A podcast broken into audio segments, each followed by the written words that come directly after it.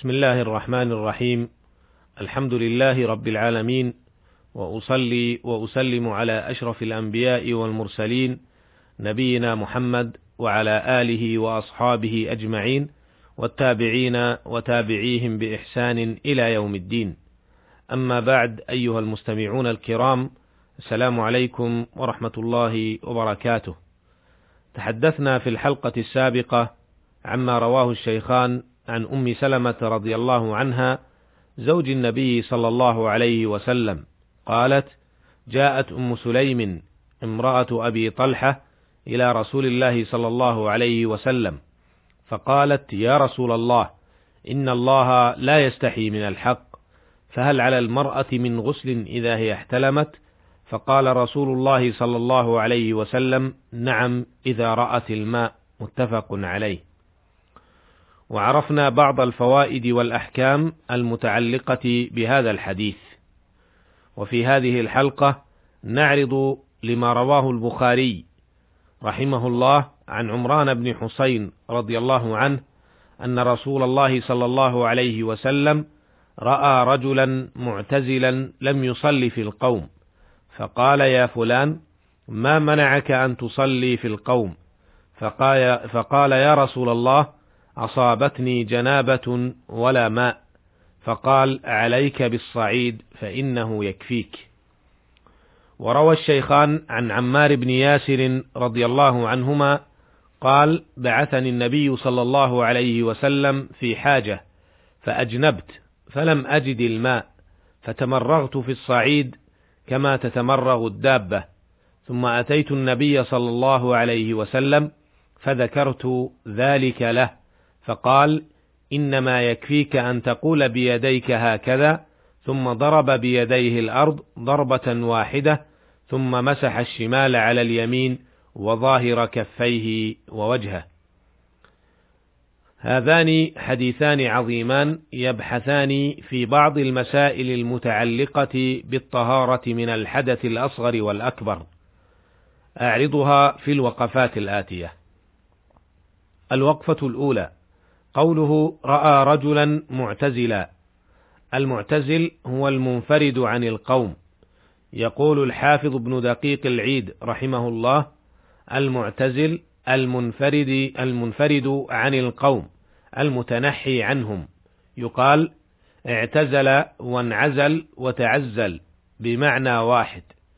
واعتزاله عن القوم استعمال للأدب والسنة في ترك جلوس الإنسان عند المصلين إذا لم يصلي. انتهى كلامه رحمه الله. وهذا الرجل هو خلاد بن رافع بن مالك الأنصاري أخو رفاعة شهد بدرا ذكر ذلك العلامة بن الملقن رحمه الله. الوقفة الثانية. قوله لم يصلي في القوم أي لم يصلي مع القوم. والمعنى واحد وإن اختلف اللفظان.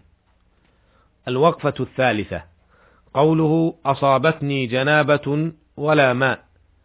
ذكر العلماء رحمهم الله أن هذا اللفظ يحتمل أحد معنيين، إما أن لا يكون عالما بمشروعية التيمم ولم يجد ماء ليغتسل، والمعنى الثاني أن يكون اعتقد أن الجنب لا يتيمم. قال الحافظ ابن دقيق العيد رحمه الله وهذا أرجح من الأول فإن مشروعية التيمم كانت سابقة على زمن إسلام عمران. راوي الحديث فإنه أسلم عام خيبر ومشروعية التيمم كانت قبل ذلك في غزوة المريسيع وهي واقعة مشهورة والظاهر علم الرجل بها. انتهى كلامه رحمه الله.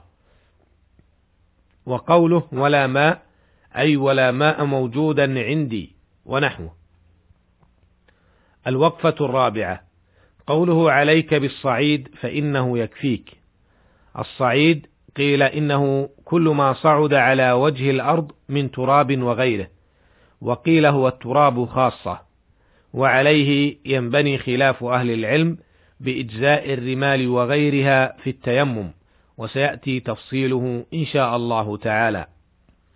وقوله إنه يكفيك يستفاد منه مشروعية التيمم للجنب إذا عدم الماء أو تضرر باستعماله فالتيمم ينوب مناب الغسل في التطهر من الجنابة.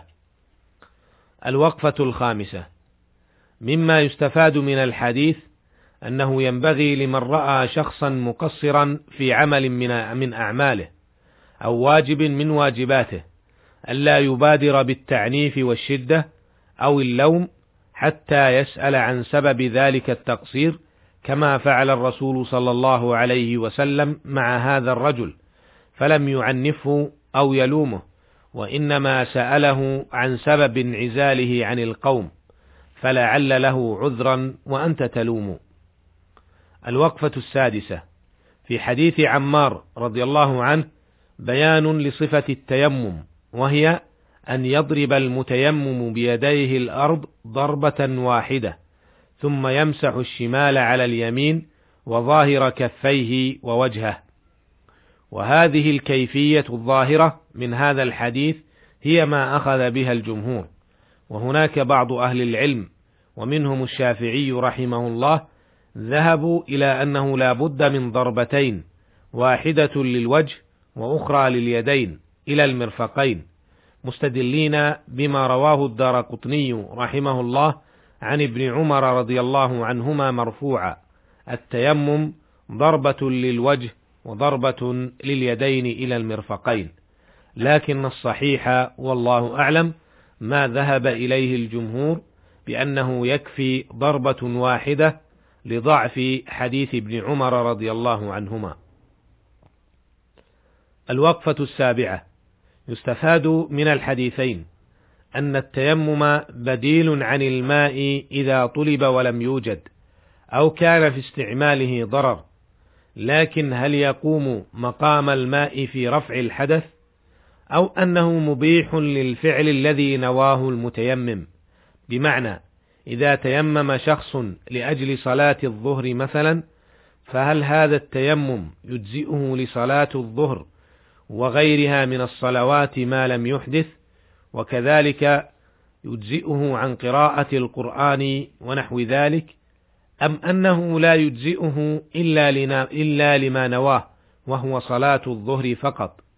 اختلف العلماء هنا على قولين والصواب إن شاء الله أنه رافع للحدث فهو يقوم مقام الماء لهذا الحديث لكن نبه أهل العلم إلى أن الجنب إذا تيمم وصلى ثم وجد الماء وجب عليه الاغتسال إجماعا ولا يعيد الصلاة الأولى.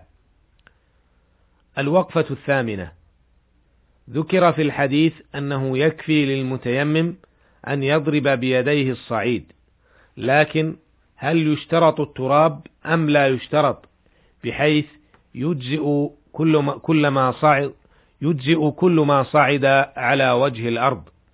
خلاف بين أهل العلم في هذه المسألة والصواب إن شاء الله أنه يتعين التراب إذا وجد وإلا فالرمال ونحوها.